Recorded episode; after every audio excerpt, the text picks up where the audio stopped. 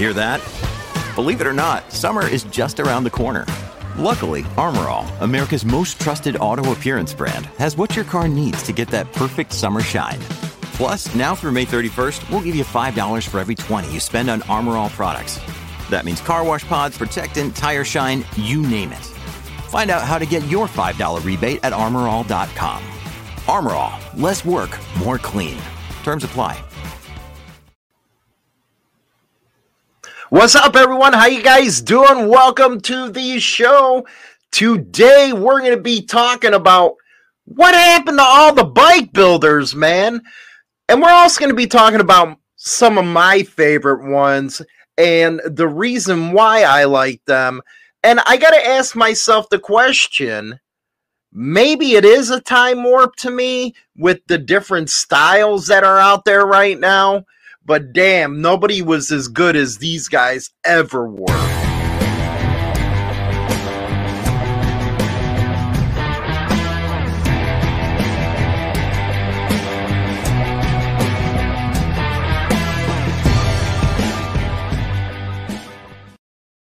Okay, man, let's talk about bike builders and what I consider to be a good bike builder what I consider to be a good bike builder isn't just the product that they're putting out, but the heart that they have for their craft.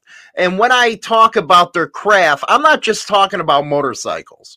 I'm talking about the metal, the steel, the design process, the process that goes into it, the fabricating, the whole nine yards. They live and breathe what they are doing. They're not doing it just for the money, but they're doing it to leave a legacy behind after they're gone. Two of my favorites is Tom from the El Forasteros Motorcycle Club and Indian Larry. I'd have to say my favorite out of those two are Tom.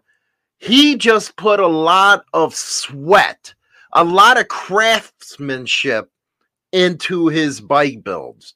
Now, they were mostly choppers, which 60s, 70s, 80s, that was the thing. It was bare bones. They didn't have all this fancy stuff that they put on it.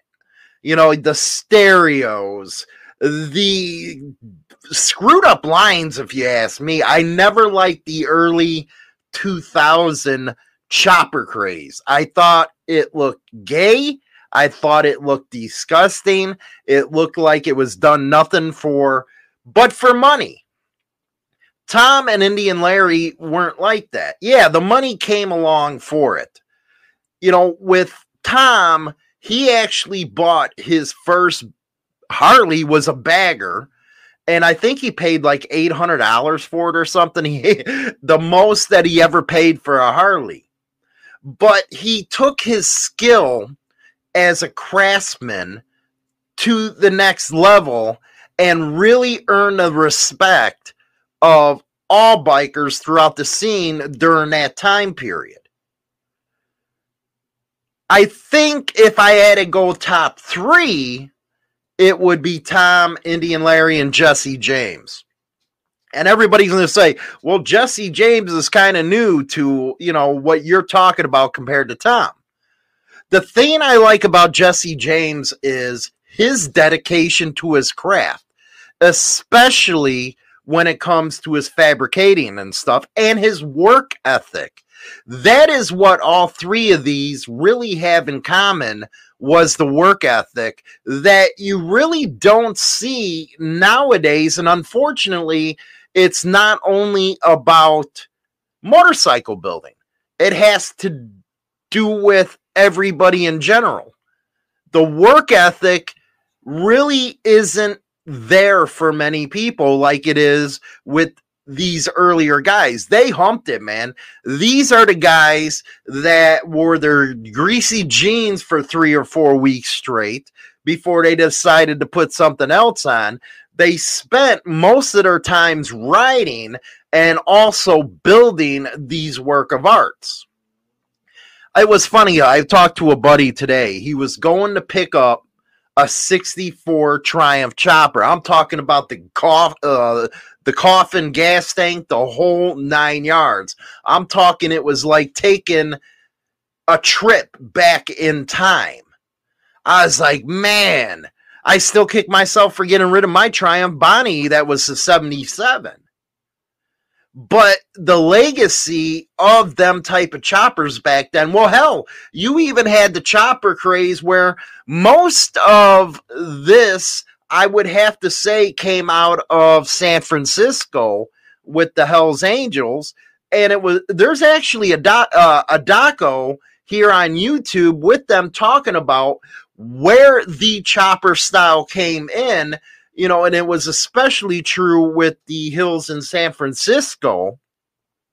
You know, how the roads are up and down. It'd probably give me a freaking stomach ache or get me dizzy or something riding on them roads. But they gave a story on why it was so important that they did what they did. And I think a lot of that spilled over into other makes and models of choppers. Triumph was famous for it. Uh, the Honda CB750s were real famous for it. See, I all you know those CB750s were just phenomenal in my viewpoint.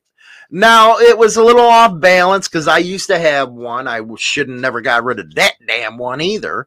But anyway, you know, you had your four carb setup, you had a lot of power on that hardtail. that was funny today. I said, you know what? You're not going to be riding cross country on that damn bike. You know, uh, could you imagine back in the old days that they were riding these things cross country, bare bones hardtail, where their ass was falling off? It, it, it was an amazing lifestyle back then and I was actually privileged to be, you know, raised in them times in the 90s where some of that stuff was still around.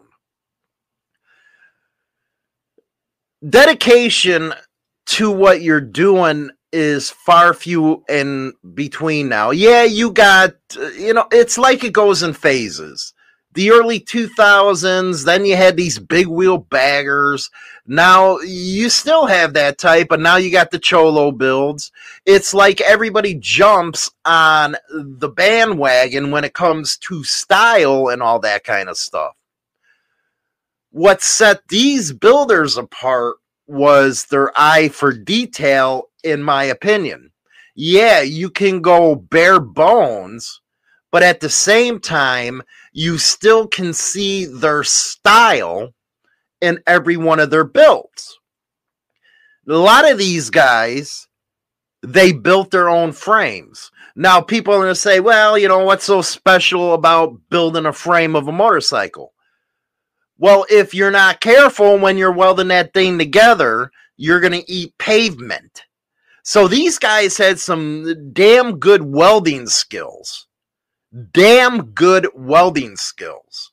I know Jesse James, he really takes his TIG work very serious. Not to mention all his he he doesn't go for this new technology stuff. Yeah, he'll do CNC work with the, you know, he'll cut out his own wheels and stuff like that. But he goes back to the early 1940s to get some of his tools that is it just puts out amazing work. And tools nowadays ain't nothing like they used to be. No those were hardcore freaking tools that they were using and you had to know what and how to work with them one thing that was really cool about Tom was he was doing all this building and he was a part of an MC. That right there epitomizes what the early MCs were about was coming together in the garage building these works of art and it seems like you know maybe you know that's a thing of the past, if you will. Because now with these modern builders, you just don't see that much dedication. Because if you look at their motorcycles, yeah, they got to appeal to another generation. I get that. They appeal to the generation that wears cargo shorts and flip flops on their motorcycle to look cool, I guess. But at the same time, they're doing it for the money. Where a guy like Tom or Indian Larry, I really don't think, or even, well, yeah, Jesse James, he likes his money, but he puts his craftsmanship into that money. But I don't think they got the spark, if you will. Somebody who can make a bone bare, you know, a bare bones chopper, that's something special, if you ask me. It really is. It's something special where you don't have to add all these knickknacks to it. I remember when I seen that stupid ass show with Paul uh, Teutul and then Senior and Junior, and they were facing off against Jesse James. And they gave it to Paul Teutul Jr., and it was an abomination of a motorcycle, even if you call it that, compared to what Jesse just put out that was the type of thinking that a lot of these rubbers, as I call them, not rubs, but rubbers, because they should have put rubber over their heads so I didn't have to see them, you know, so they just spread their little disease and stuff of what they think riding and what it's about to live this lifestyle, bike, or whatever you want to call it. They're rubbers. They need to put one on so they don't infect everybody else. But they claimed that Paul Teutul Jr. beat Jesse James. You're crazy. You're crazy. These are the guys, and that's what I, I hated about American Chopper was they didn't stick to what it meant to be a bike builder. It was all about show. It was all about getting $200,000 for a build. But if you see some of their bikes now, those same bikes that were going for $200,000, they're lucky to get $5,000 on the used market right now. That tells you something. Now, an Indian Larry motorcycle, a chopper, whatever, you're spending $250,000 to $300,000 to get one of his motorcycles because it had a lasting impact on everybody. They knew that he put his heart and soul in there. And the reason why places like OCC sucked when bankrupt is because people knew it was a fake. They were doing it for the money, they weren't doing it for the art form or the lifestyle. That's why guys like Tom and Indian Larry and Jesse James is always going to have a staying power. But you do have others out there like Arlen Ness. Arlen Ness, man, he was an innovator. He was a huge innovator within this scene. You know, he left a legacy and love for what he was doing. So I think I do, and I don't know if it's because my age or uh, what I personally thought everything was supposed to be about. What I do know is when you see somebody pour so much hard work, so much soul into a project, you know it is solid work. It is solid and you cannot beat craftsmanship. Everybody knows with Harley now they got foreign parts on the deal. They've tried to go with the uh, fascination that their customers didn't care if the bike was American or not. Well, that's all hogwash. At least for me personally, that was one of the biggest selling points was the fact that it was made in America. That our hard-working blue collar people were behind making that motorcycle and they had a lot of pride in their work. And when he said that, the former CEO of Harley Davidson, I was like, man, the rubbers really did take over everything. I knew it was coming in 1994 when all this rubber stuff started. Everybody wanted to be cool. Everybody wanted to ride that motorcycle. Actually, Harley Davidson right now is using the same thinking it did in the 90s, where it kept the bikes off the floor. They're doing it now, but they're pushing the CVO line on everybody. So when you see that kind of stuff, yeah, they're a company trying to make money. I get it. But it doesn't have the expectations of those who've been around and supporting them all these years.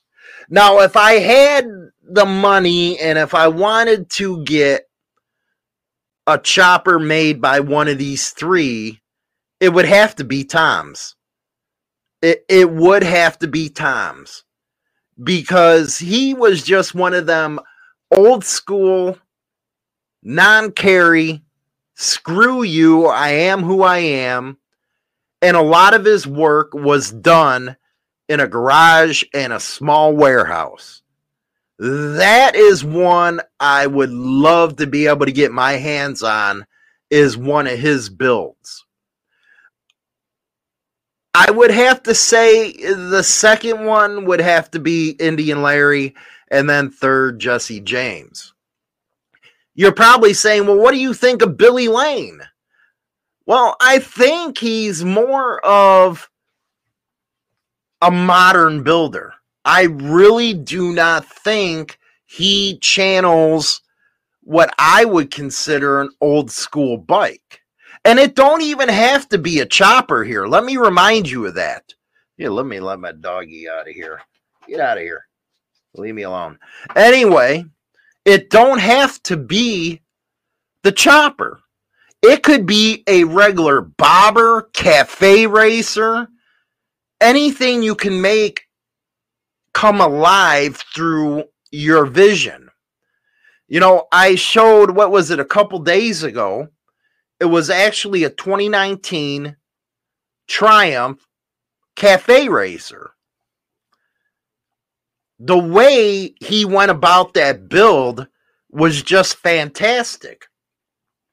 And I think it was because the Triumph had a lot to do with the UK craze that was huge during the 50s and 60s, and that was cafe racers. It was huge back then. And he caught that. He caught that picture. And if you think about it, he actually dreamed up that project. But I would. I'd have to go with Tom if it was me, if I was able to get a bike or something like that from what he was making me, I love, you know, fabricating stuff, welding wise.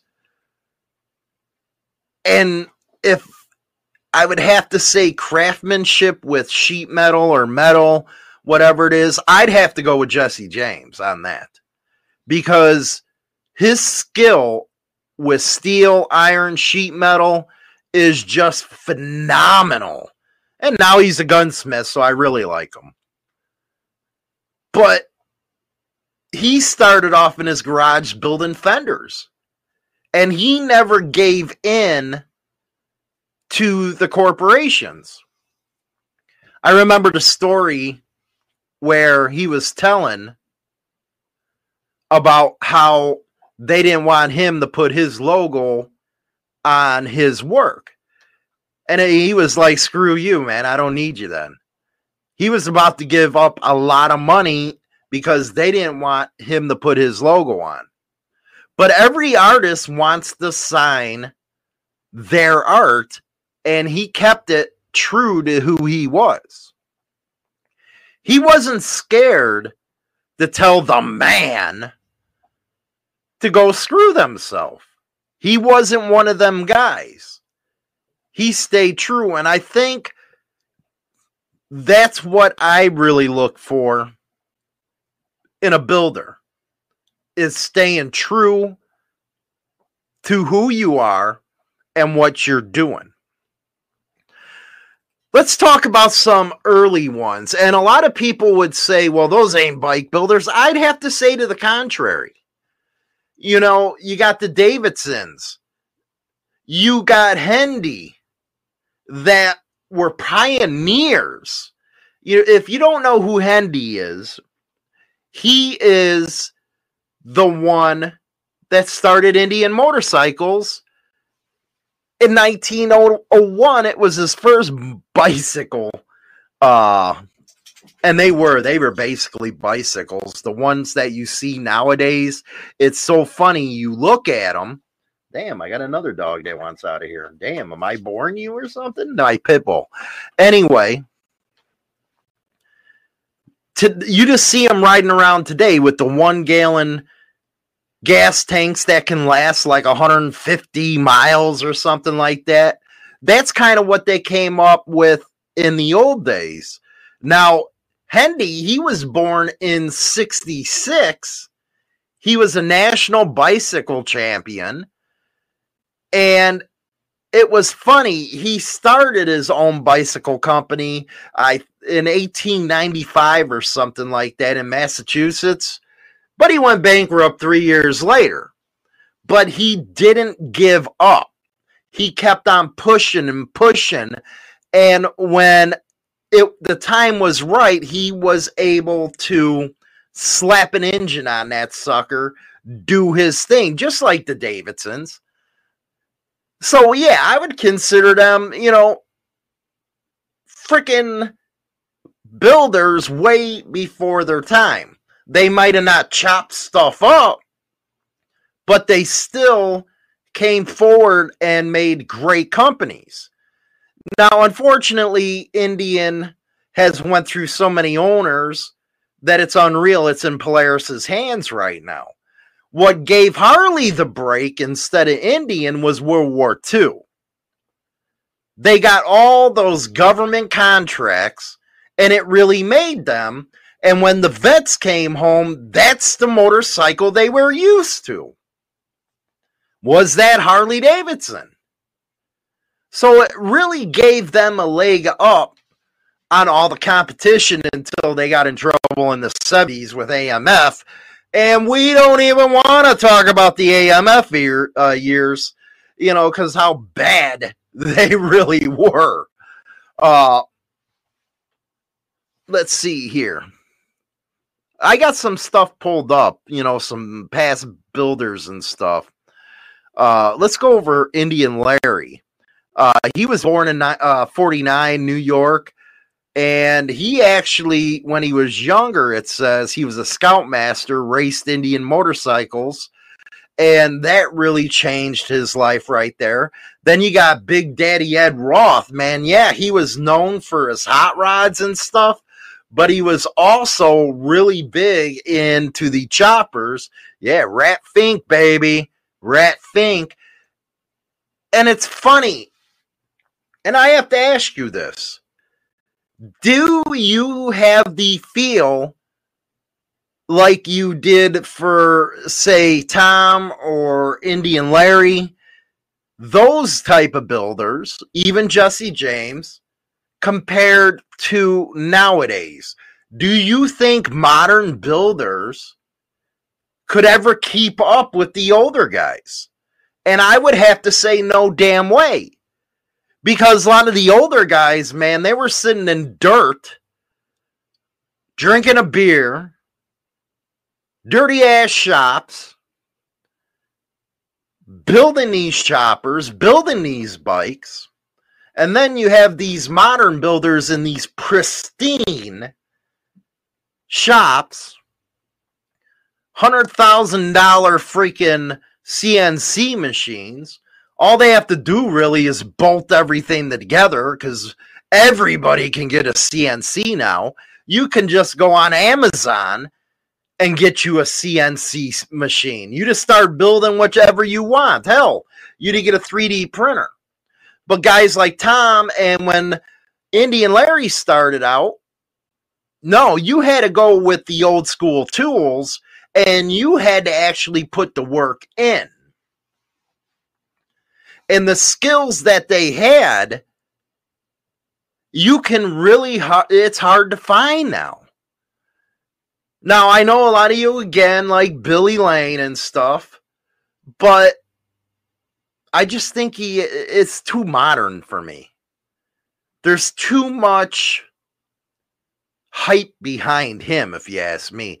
One thing that was good about the Bike Builder show was it was able to focus on the art of building a motorcycle everybody has different visions.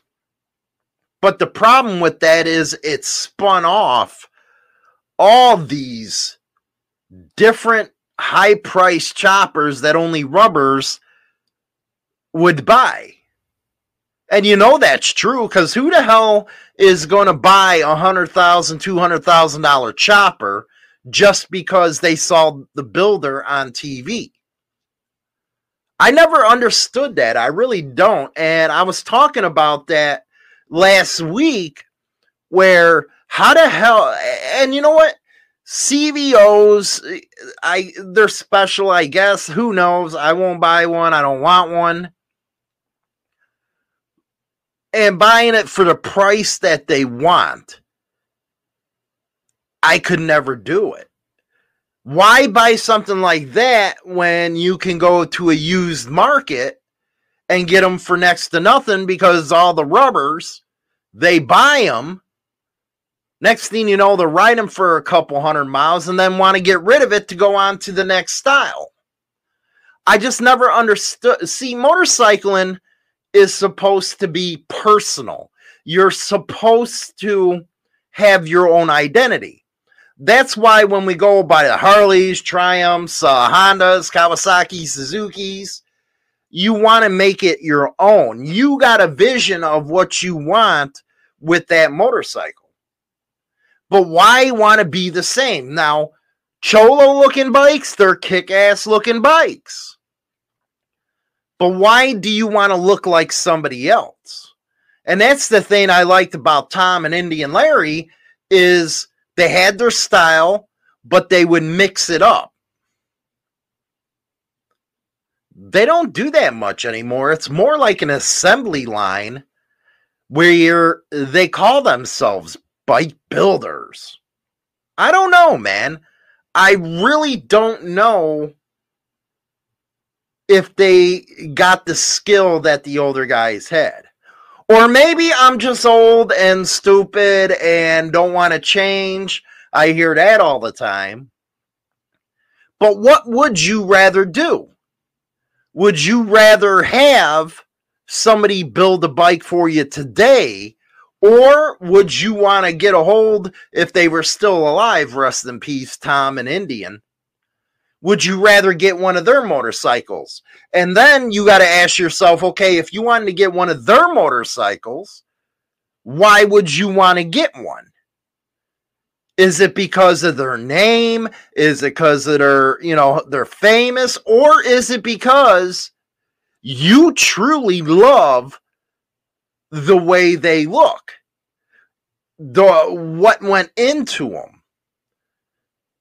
That's the question that I'm asking you.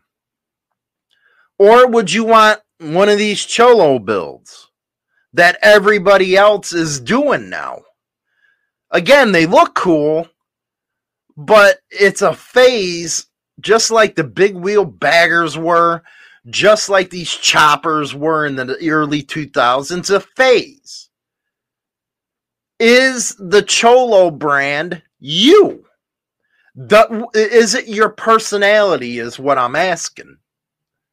Is it something that after five, ten years, if it is no longer cool, are you going to say, hey, screw this and keep it? Or are you going to sell it? My guess would be because a lot of these rubbers, they'll sell it within a year or two, but at least they got to act cool buying it. that ain't a love for your sport. And I call motorcycling a sport because if you really look at it, it is. You put a lot of effort into it. You want to be the best you can be. And that's why you really want to design that motorcycle to be like you. Let's go into uh let's see here. Let's see here. Let's go into the chat room. I haven't been in there yet. Uh Lowrider, I'll stick with my shovel head. You know what? I'm actually going to put, uh, put a picture up in the community uh, tab. I'll probably do it today or tonight. And it's of my old shovel head. You know, there was so many motorcycles, and I think, you know, because I've had a ton of them. I've had over a dozen bikes. Most of them Harleys, but mo- you know, some not. And what I think eh, the reason was behind having so many, you know, getting rid of them, getting another one, was because I love two wheels. I love all styles of motorcycles. It doesn't, it's just not Harley Davidson's for me. You know, between a shovelhead chopper and a CB 750 chopper, I'd hit the CB 750 because I like the torque on it, I like the pull on it. I just love the four carburetor setup on the CB750 compared to the shovel that you had to actually, you know, carry around toolkits for, or they'd leave, you know, their mark for their spot. But I just think there was so much more to a CB750. And all you old guys, you can't tell me that you would have never got the uh, old CB750. It was funny. The one I had was actually a CB550. And I said, screw that, get rid of it. And I got a 750 put in there. I actually got a ch- uh, picture of myself in China doll on it. I should have, you know, I used to have it in the background but I would rather take that. But I love motorcycles that I don't care about the brand. And that's one thing everybody, you know, some people pop on me about. Well, if you don't have a Harley or you're not into Harleys 100%, you know, I don't think you're a biker, blah, blah, blah. That's the, uh, that's one thing that Harley Davidson had going for it was they built a cult following you know, they got the free advertisement with the tattoos, and they really did. And I got to blame the old timers for this, but they had a good reason because the World War II stuff with the Japanese and the Germans. But I have to admit, the Germans, they can make a damn bike, so can Japanese. But everybody thought, hey, you had to have this to be this or to have this kind of persona. And I think that's false as hell right there. I don't believe that. I believe if you have a love of motorcycles, it doesn't matter what kind of motorcycle it was. As long as it had two wheels, you go, enjoy, have a party. Hey, you were in. Now, I do have to say, you know, the old 70s, 80s stuff with hanging up some Hondas uh, from the tree and banging the hell out of them was kind of fun. But nowadays, you got to look at it and say, hey, wait a second. Harley Davidson is actually trailing companies like BMW, trailing companies like Suzuki, Honda, Yamaha in the technology aspect. They, for so long, kept the lines of their models the same year after year after year, and there was no forward thinking on the next year's model. Until recently, they really started to step up their game and say, you know what? You always got to maintain your core, but you got to bring in new people. We're going to take a quick break. You're going to see a commercial from the new Biker Culture channel with Hollywood. Don't forget to subscribe. I got a new video coming out every Wednesday at 5 p.m. Central Standard Time out of the studio talking about stuff I really like talking about.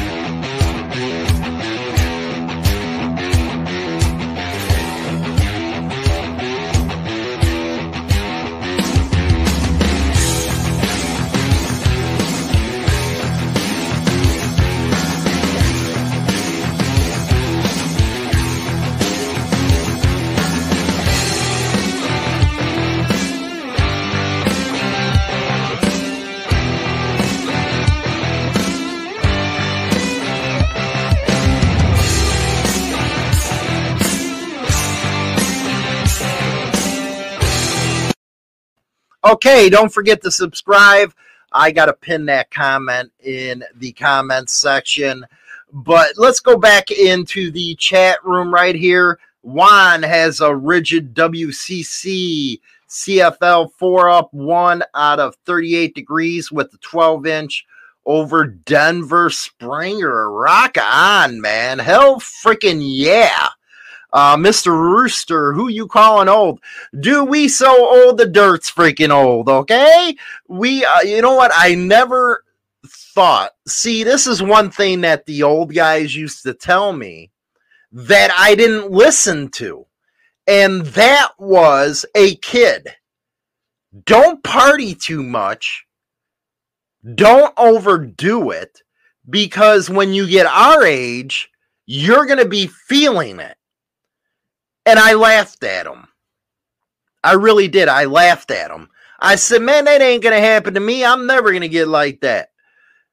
And now when I get out of bed, I feel like an old Buick. I got to warm up. I got to get out and say, ah, shit, you know, it's hard to get up anymore. So I should have listened to these guys. I really should have. But yeah, we older than dirt's old, man. Uh, Bush, Shovel, I hear you, man. I love the Vicas. That's what they call the Cholos, I guess. But I love those things when I look at it. It's so much money, even though it's dope. It's just, I don't know. They're good looking bikes, yeah. But a Cholo, if you're going to go all the way in, meaning you're going to get the style, you're going to get the paint job, the custom stuff. You're going to build up that engine. By time you're done, you're maybe looking at twenty-five, thirty thousand dollars for that motorcycle. And a lot of times, yeah, they're around town motorcycles or taking them to a show. But if you really think about it, how reliable will those motorcycles be when you go cross country? Will it be a comfortable ride? Now, a lot of them have, you know, different things, air suspension, the whole nine yards. But again, how reliable will they be? And how comfortable will they be? I, would have to ask that, man, as far as the Cholo. Commander, I admire old schoolers. I see them, uh, let's see, soup up their bikes in their garage when I was a kid. That was the ultimate thing, was sitting in them garages. That is where true brotherhood started. And that's where some good designs of motorcycles came out of. You don't have to be the famous ones like Tom, Indian Larry, Jesse. It could have been just a normal, everyday biker. And a lot of them were amazing of what they could do in their garages with them motorcycles. They were just freaking amazing what a lot of these old timers did. Like I said, the San Francisco trade, man over there when they first started out. A lot of stuff does seem, if you think about it, the styles of the bike build came out of MCs. I don't think a lot of people understand that or realize it that a lot came out of the MC scene. It was the members of that MC scene that were the innovators they're the ones that drove the style. You know, Tom with the El Forasteros. Then you had somebody, uh, fuck, there's so many of them. You had the Hells Angels on in San Francisco that had their style. That was the chopper scene. Now with the Cholo stuff, that is a Latino and Chicano style. And of course, we have to say, yeah, it was made famous by, you know, the Mayans and stuff, or the Dyna stuff out of San. It just depends. But the ones that usually grabbed on the any of the bike builds were MCs. But they had a logical use. There was reasons why they made them builds the way they did. And I think that's where the older or the modern guys, it's not for building what you need. Now it's all about flash, it's all about show. And you got to admit that, man. You really do. Uh, let's see here. What do we got here? About the only love and enjoy of Harley that fits me is a Road King, but that's me, thou. I like the Springer too. You know what? With the Road Kings and the, you know, the glides, uh, everybody wants a glide. Everybody. Me, not so much. You know, I think it's because I want to be different. I want to do it my old, you know, my own style. You know, one of the bikes that I love the most and ride the most, yeah, I got the Dyna, but I ride my Boulevard more than I do anything else. I love the Bully. That's what I call her, is Bully. And the reason why is it has such a smooth ass ride. Unless you ask China Doll. Yesterday, I got a hair up my ass with her and said, you know what? Jump on the bike. We're just going down to Chicago. Just out of the blue because I just, you know, enough work, time to play. So I only took her on like 175 or 175 mile ride here. Next thing I know on the way home, I can't feel my ass. I lost my ass. I'm sitting here thinking, well, you are kind of bony, aren't you? But at the same time, the bully was just, it, was rocking and rolling yesterday. And I'd rather have that type of ride than anything really Harley could put out. Now, the Fat Boy was awesome, but it didn't have the ride that the bully does. And people would, you know, well, you know, it's a Japanese piece of shit. Oh, I probably ride longer than you, okay? With your Harley freaking, you know, fat boys or your Dynas, uh, you know what I mean? You know, I do like water cooled too, as well. Uh, let's see here. Commander Bell, never too old to own a Harley. No, it ain't. It is not. You but hey, Iron Horse, thanks for that thing, by the way, man. I really appreciate that. You rock and freaking roll, my man. Uh, BIL, that's my sister in law. I call her SIL. I own a Harley and Honda too. Rock and roll. Hey, my tree hugging liberal bleeding heart, J Man, in the, the comment section, being a dick as you always. Uh, Frogzilla, a lot of 50 plus are getting motorcycles. You're on spot when it comes to that. You really are on spot. It seems like a lot of people, and maybe that's why I call them rubbers. You know, rubs for those that don't know, I call them rubbers. They're the ones that seem like they make up the majority of 50 plus getting their first motorcycle. And I find that very damn dangerous. And the reason why I find that dangerous is because they want to start out with these bigger ass baggers. They don't even know how to freaking ride. What are you doing? Go out, get something that's a little smaller, learn. It's funny. I had a, a lady ask me, "Well, I'm new to riding. What should I get?" Well, go get you a 650 freaking Yamaha V Star. Get used to that for a year. Ride it around in all type of weather. Get comfortable riding a motorcycle. Especially get comfortable watching out for all these cager, cagers that's trying to kill you. Then go out. Once you feel comfortable on that, go out to the next step.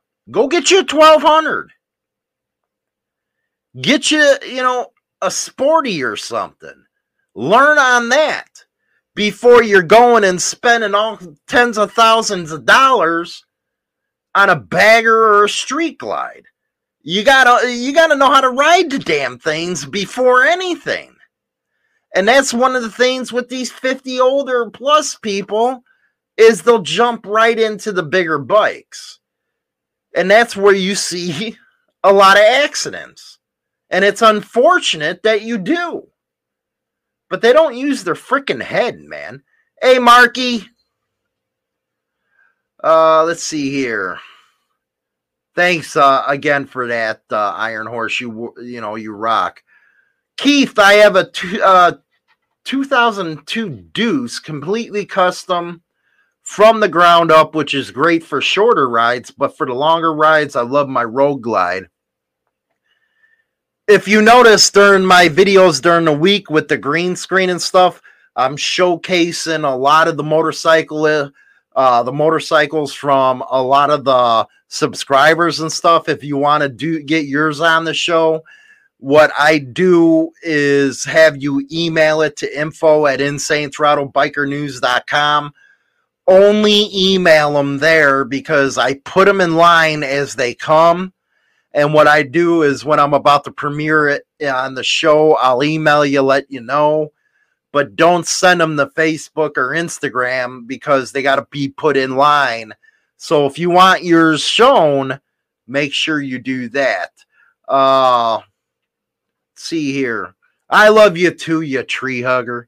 Uh Leslie, I own a Harley, but the king on the road is the Honda Goldwing. I always said with the Honda Goldwing, and I don't care what you old greasy uh grizzly bears say but you know it's true. If you're going on, say, a 5,000 mile ride, you know, coast to coast, or even up to Alaska or down south into Mexico, your ass wants that gold, uh, that gold wing. You can't bullshit me because I tell you what, I'll be on that gold wing in a freaking heartbeat.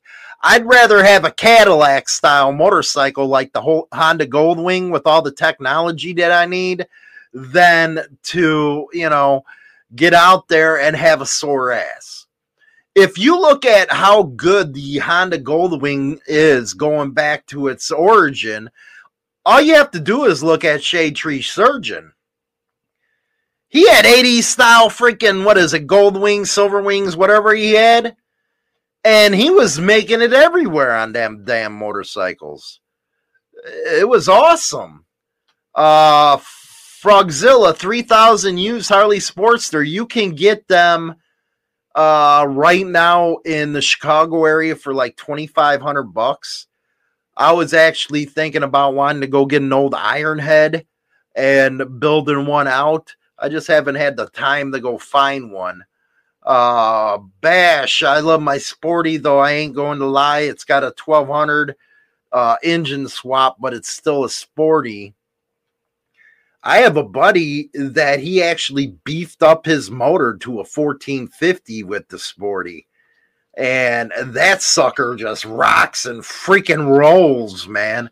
Louder than hell. It's funny, you know, I got China Doll saying, hey, you got to go get a hearing aid, which, you know, I have trouble hearing now. It's all those damn years with all the pipes and stuff, right? Deuce and all that stuff. The pipes really screwed me up. Uh, Marky, them gold wings run good. First bike I learned how to work on. Now he's strictly uh, Harley. I tell you what, if you can learn how to work on some of these Japanese bikes, you're going to have no problem at all working on a Harley. Uh, Evil, LMBO, them Goldwings, especially the old ones, you can hit a tree and still ride off, though I don't uh, recommend it. You can, man. They're like freaking, they're monsters. It just, they keep going and going and going. They never stop. It's like you got to take a stick of dynamite to some of them old Honda Goldwings just to get them to blow up. And even then, their parts are still good to reuse. uh, a Heritage, uh, Frogzilla, rock and roll, man. There's a lot you can do with uh, a Heritage. Uh, just like the Fat Boy, man. There's just so much that you can do with some of these that to make them yours that it it's just awesome. That's one thing I got to give Harley Davidson. They're able to allow you a plain canvas and able in order to make it yours. That's one of the smart things they ever did was getting into the aftermarket business. And that's where they tried screwing you on that warranty, but they got called out on that. But another thing was the Indian and Victory lines or the Victory line. I wished, I think that was Polaris's way to cut their teeth on trying to give themselves a couple years to engineer the Dark Horse. Who wouldn't want a damn Dark Horse? If you say you don't, you're lying. I love to have a Dark Horse. And that's going to be my next and final bike I want to get is the Dark Horse. Because with the Dark Horse, I think it's at the point, because the first couple years, you don't want to buy the new models. I made a mistake and got to use V92C. And I think it was an 01. And it was only out a couple years. You know, it's one of the, you know, it was one of their premier bikes but the transmissions on them sucked. They were horrible on the V92Cs. But that's what you got to deal with when you get a motorcycle within the first couple years of design and build. Now, the Dark Horse, it's been proven to be a reliable bike. Everybody I hear that has one, they just rave about them. see here. I'm all about the 18 inch apes. Hell no, man. I had them on the Fat Boy, but they did have, what was it, a four inch riser? And my, you know, maybe it's just I'm old and they were killing my arms. Uh, before then, I loved ape hangers when I was younger. I loved 18, so I didn't think it'd be a problem with the Fat Boy and stuff. But now that I'm older, it's like screw 18s. You know, I might go with the mid of 12s you know, probably on the Dyna with some Z's, but no, not 18. Screw that shit, man. That's too much. Uh, let's see here. Airborne Super Glide. Hell yeah. Uh, let's see here. AJ, I'm pretty sure all the old school chopper builders are basically dead. Really, you know, in my eyes, out of my top three, Jesse James is the only one alive. Uh, and he's more gone towards the blacksmithing now than he is to build bikes. You know, sad stuff, but hey, once you make your mark, you make your mark. Geo. Apes killed my shoulders. You're damn right they killed my shoulders, man. But anyway, that's my two cents on what happened to all the bike builders. I come from a you know a different aspect, a different viewpoint. Make sure you guys let me know what viewpoint you're coming from in the comments section below. Don't forget, me and China's on every uh, Monday through Friday at 8:15 Central Standard Time. Uh, the first part of the show is on YouTube. Uh, don't forget to hit my second channel, man. Go over there and subscribe. I'll make sure after this live stream to pin uh, the link over there every Wednesday. I get to talk about stuff like this out of the studio, what I really like doing. Anyway, guys, I really appreciate you guys hanging around. I'll see you next Sunday live. Rock and roll.